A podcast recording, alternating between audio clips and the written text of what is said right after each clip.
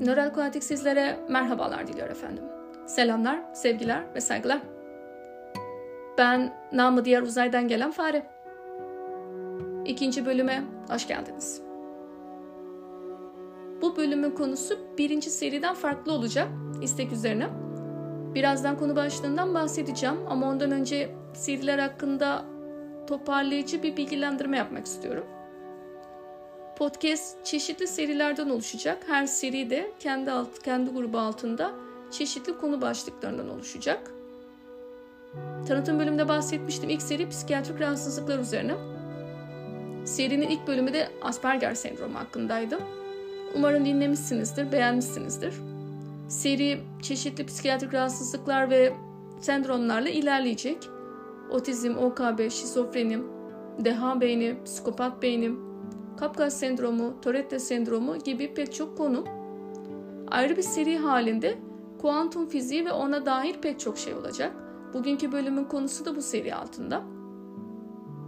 Üçüncü bir seri olarak bilinç ve bilince dair her şeyden bahsetmek istiyorum. Bilinç, bilinç dışı, bilinçaltı, zihin, zihnin çalışma şekli, karar verme mekanizmaları, beynin nörokimyası, beyindeki hormonlar, nöral ağ, sinir bilim ve sinir bilimle ilgili çıkmış makaleler ve bu konuyla ilintili yan konular olarak gördüğüm özgür irade ve determinizmde olmazsa olmaz konu başlıkları.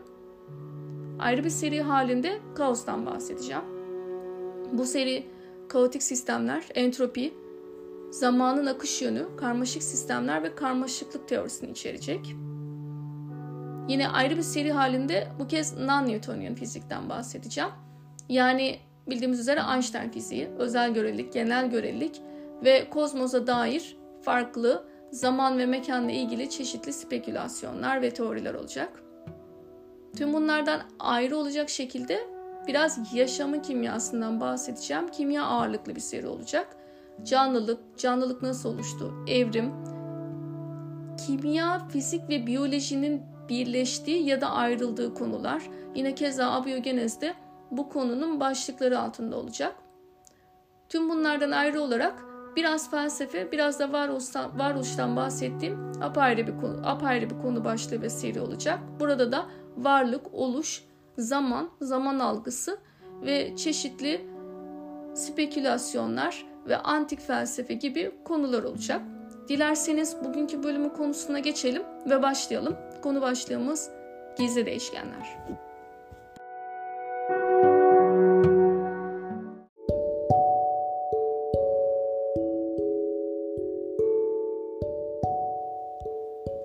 Efendim bu bölümün ana kaynağı fizikçi Victor Stanger'ın Unconscious Quantum yani bilinçsiz kuantum kitabıdır. Bu teori ya da ifade adını ilk defa EPR üçlüsünün yani Einstein, Podolsky ve Rosen üçlüsünün yazdığı makale ile geniş çapta adını duyurmuştur. Bu bir kuantum altı teorisidir. Basitçe kuantum altı seviyede evrenin deterministik olduğunu söyler. Yani parçacıklar belirlenimci bir takım yasa ve kurallara göre hareket ederler. Bir çeşit Newton hareket yasaları gibi her bir parçacığın tek tek uyduğu kurallar silsilesidir bu. Burada özellikle tek tek parçacıklar ifadesi önemli. Zira kuantum fiziği parçacıkları istatistiksel olarak toplu bir şekilde ele alır ve onların istatistiksel olarak ortaya çıkardığı örüntü ile ilgilenir. Tek bir parçacığın nasıl davranacağı ise olasılıksal olarak bilinebilir ancak. İşte bu sebeple EPR üçlüsü kuantum fiziğinin eksik olduğunu çünkü parçacık özelinde belirlenimci bir cevap veremediğini söyleyerek itiraz ederler. Bell'in 1980'lerde deneysel olarak denenmeye başladığı eşitsizliğinin ihlali ise kuantum seviyede parçacıkların tamamen rastgele hareket ettiğini, Heisenberg belirsizlik ilkesi gereğince bir parçacığın tam olarak yerinin belirlenmesinin ilkesel olarak yani işin doğası gereği mümkün olmadığını göstermiştir. Peki hangi hallerde mümkün olabilir? Yerel olmayan haller için eşitsizlik bir şey söylemez. Yani eşitsizliğe göre yerel olmayan yani ışıktan hızlı etkileşim ile belirlenimsizliği ortadan kaldırmak mümkün. Lakin bu ışıktan hızlı ve determinist evren daha tuhaftır. Çünkü nedensel önceliği ortadan kaldırır. Kuantum fiziğine göre hareket eden parçacıklar için zamanın iki yönüne göre hareket edilebilir olmasının ayırt edilemez olması aslında nedensel önceliği ihlal etmez. Önce bir bunu söyleyelim. Bu çok yaygın bilinen bir yanlıştır. Geleceğin geçmişi etkilediği durumlar parçacıklar için nedenselliği bozmaz. Nedensellik hala korunur. Parçacıklar için gelecek de geçmişi etkiler, geçmiş de geleceği. Başlangıç koşullu olarak iki durumu da alabilirsiniz. Birbirine bağlı iki olay ve zamanın belirli bir yönü olduğunu farz edersek bu olaylardan daha önce olanına neden, daha sonra daha sonra olanına ise sonuç denir. Einstein bu bağlantının gözlemci, gözlenen olaylarına göre bir yönde veya belirli bir hızla hareket ederken bir şekilde, karşıt yönde veya başka bir hızla hareket ederken ise farklı bir şekilde olamayacağını söyler. Belirli bir zaman söz konusu ise göreli olarak ışık altı hızlarda hareket tüm gözlem çerçevelerinde aynı sırayla gerçekleşir. Ki buna da nedensel öncelik adını vermiştir Einstein. Işık ötesi hızda ise bu olay tersine dönebilir. Einstein böyle bir durumda neden denen şeyle sonuç denen şeyin gözlem çerçevesine bağlı olamayacağını söyleyerek bu olasılığı reddetmiş ve böylece de hiçbir şeyin ışıktan daha da hızlı gidemeyeceği fikri standart bir düşünce haline gelmiştir. Öte yandan temel etkileşimler düzeyinde neden ve sonuç her zaman ayırt edilebilir değildir. Ama dediğim gibi ışıktan yavaş hareket eden parçacıklar için nedensellik hala korunur.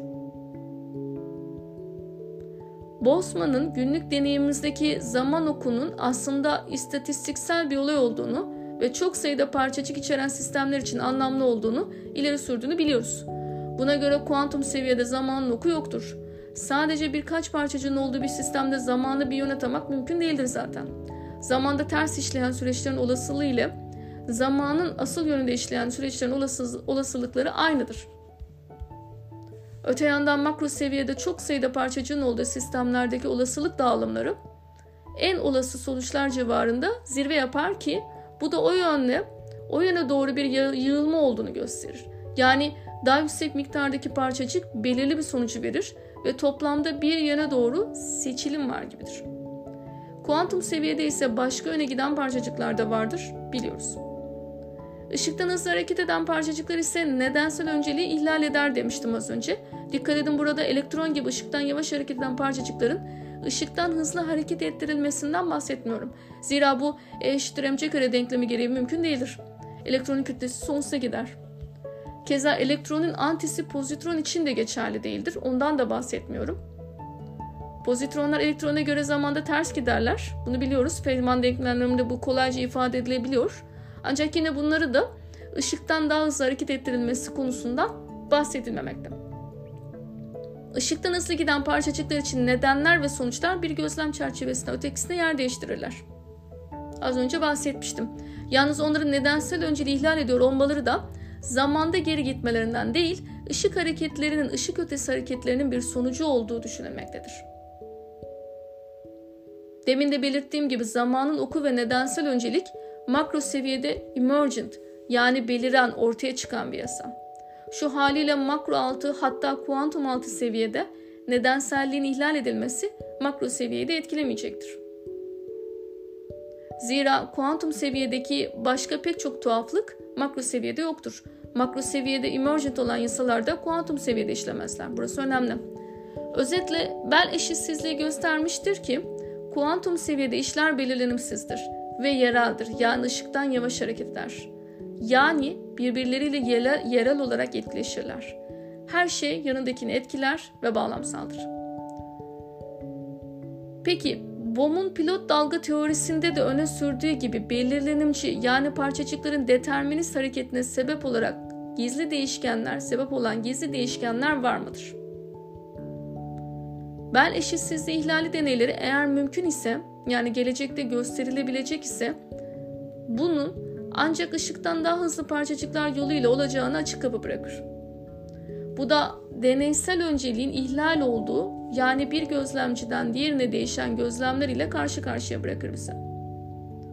Bu evren tek bir evrensel denklem içerir. Bu evrensel denklem deterministtir ancak ışıktan hızlı hareket eden parçacıklar yoluyla mesela teorik takyonlar yoluyla ki bu takyonlar deneysel olarak bulunamamışlardır henüz ya da belki de zaten yokturlar. Adı üstünde teorik takyonlar. Bu parçacıklar için hareketler mümkündür. Bu haliyle bu evrensel denklem kuantum altı bir yasa olacaktır. En başında da belirtmiştim. Zira parçacıklar kuantum seviyede Heisenberg belirsizlik ilkesi gereği tamamen rastgele, belirlenimsiz olarak hareket ederler. Bu rastgele hareketlerine neden olan deterministik kuantum altı bir yasa, yani gizli değişkenler ancak ışıktan hızlı hareket eden daha temel parçacıklar yoluyla mümkün olabilir. Bohm'un pilot dalga teorisi buna bir adaydır. Evet, parçacıkların dalga denklemine eşlik eden ikincil bir pilot dalga denklemi vardır. Bu denklem demin de bahsettiğim gibi evrensel denklemin ta kendisidir ve her bir ışık altı ve ışık ötesi etkileşim ile sürekli güncellenir. Bu denklemin kuantum dolanıklıkta görülen spooky action at a distance konusuyla ilgisi yoktur. Onu belirteyim. Orada ışıktan hızlı etkileşimden ziyade anlık indirgenme durumu vardır ve parçacıkların önceden haberleşmesiyle alakalıdır ya da önceden birbirlerini biliyor olmalarıyla alakalıdır. O denklemde ya da o deneylerde, kuantum dolanıklık deneylerinde asla ışıktan hızlı bir mesajlaşma, etkileşim yoktur. Bu pilot dalga teorisi parçacığın kendi dalga denkleminden önce hareket eder, etrafı koklar ve gerisin geri gelip bilgiyi parçacığa iletir. Teori enteresandır. Einstein'ın görelilik denklemine ters düşmez. Ancak birçok bilim insanı bu teoriye sınanabilir olmadığı için makul görmez. Kabul gören görüş ise parçacıkların olasılıklara göre rastgele hareket ettiği ve bu parçacıkların istatistiksel olarak belirli bir örüntü göstermesi sebebiyle makro seviyede temel determinist yasaların emergent olduğu yani ortaya çıktığı görüş. Bu da bildiğimiz belki bildiğiniz üzere Kopenhag görüşüdür. Bildiğimiz anlamda ifade edersem aynı şeyi Newton yasaları makro seviyede ortaya çıkar ve uygulanabilirdir. Tıpkı zamanın oku gibi. Kaldı ki Schrödinger denklemi tam olarak bu örüntüyü ifade eder. Parçacıkların totalde hangi olasılıkla nerede bulunacağını kesin olarak söyler. Tek bir parçacığın kesin olarak nerede olduğunu belirlemek için doğası gereği mümkün değildir. Henüz parçacık olmamış varlık haline dönüşmemiş yapının bir bütün olarak eş zamanlı halde dalga formunda görünmesi bize yer ve zaman hakkında bir şey söylemez. Ne zaman bir etkileşim olur ve o etkileşim mesela bir ölçüm o yapının eş zamanlı evresini yani koherans durumunu saptırır ve sağ sola sıçrayan bir parçacık meydana gelir. İşte gizli değişkenler teorisi kuantum altı seviyede çok temel bir takım yasaların olduğunu ve bunların determinist olduğunu söyler. Bana kalırsa Dalga formundaki yapı henüz varlığa geçmemiş parçacıkların olduğu bütün bir yapıdır. Ortada parçacık daha yoktur. Bu seviyede makro seviyede gördüğümüz karmaşık bir determinist yasanın yani Newton yasası gibi bir yasanın görünmesi bana pek makul görünmüyor. Parçacıkların olasılıklara göre hareket etmesi daha ziyade evrenin temel yapısı ile ilgilidir. Altında gizli bir takım değişkenler olmak zorunda değildir. Basitçe söylemek gerekirse evren kesikli bir yapıdadır. Evrenin fabrik yapısı süreksiz, sonsuz dolgulardan değil, kuantolardan oluşur. Bu kuantolar parçacıklardır. Yani neden sadece bazı yollardan geçebiliyor ve bazı olasılıklara bağlı sorusunun cevabı gizli değişkenlerle ilgili olmayıp tamamen evrenin yapısı ile ilgili olabilir. Evren bir çeşit örgü gibi düşünülürse düğüm noktalarında kuantumlar yani parçacıklar olarak düşünürseniz evrenin aslında file gibi delikli yollardan oluştuğunu görürsünüz.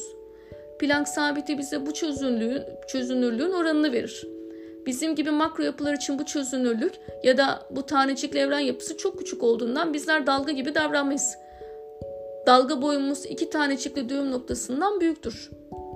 Nötrino gibi yapılar, parçacıklar ise yüksek enerjisi ve dalga boyunun kısa olması sebebiyle evrenin o tanecikli kesikli yapısını göremez. Daha doğrusu bunu ayırt edemez ve dalga halinde görünürler. Yine görünür ışığın dalga boyu içinden geçtiği havanın yoğunluğunu ve çözünürlüğüne göre daha küçük kaldığı için bizlere hep dalga olarak görünürler. Herhangi bir noktada yani izin verilen yolda parçacık bulunmak zorunda değildir. Çünkü evren homojen ve sürekli değildir demiştik. Bu da bize bazı olası yollar doğurur. Eğer sürekli olsaydı tüm yollar olası olacaktı. Parçacıklar çevredeki engebelerin yani başka parçacıklar veya cisimlerin bulunduğu konumlarda saçılabilir. Yani eş evresiz decoherence hale gelebilir ve böylece izin verilen yani uzaydaki kesikli bölgelerdeki geçmişlere karşılık gelen yolları izleyebilirler. Önceden maddesel bir cismin bulunmadığı bir noktaya bir dedektör koymak ile bu noktadaki izin verilen geçmişin artık gerçekliğin bir parçacı bir parçası haline gelmesi sağlanır ve görünür hale gelir bir parçacık bir nevi. Yani parçacık oradaki makro boyuttaki dedektör ile etkileşir ve görünür hale gelir. Yine bunu çevreyle de yapabilir. Bel eşitsizliğin açık kapı bıraktığı gibi eğer temel bir yasa yani kuantum yasalarından da temel bir yasa var ise bu ancak ışıkta hızlı, ışıktan hızlı etkileşen evrensel tek bir denklem ile mümkündür. Bu da zamandan mekandan bağımsız, nedensel önceliğin işlemediği, her şeyin her şeyi her uzaklıktan her şekilde etkilediği, ancak kuantum seviyede işleyen, etkilerinin kuantum altı seviyede görüldüğü, makro seviyede bir anlam ifade etmeyen devasa bir denklemdir. Şu anki algımız ile tamamen anlayamayacağımız bir yapı. Bana hala temelden karmaşağa doğru ilerleyen süreçler daha makul görünmekte. Yine de kuantum mekaniğinin tüm beklentilerimizi yerle bir ettiği gibi gelecekte bir gün böyle bir yasanın hali hazırda işlediğini ortaya da çıkarabiliriz. Sindirmemiz ise bir miktar daha zaman alacaktır. Ez cümle Occam'ın sırası gereği deneysel olarak sınanabilir bir hipotez ortaya atılana değin yok saymak çok daha makul görülecektir. Zira matematiksel olarak ihtimal dahilinde olması gerçek olduğu anlamına gelmez.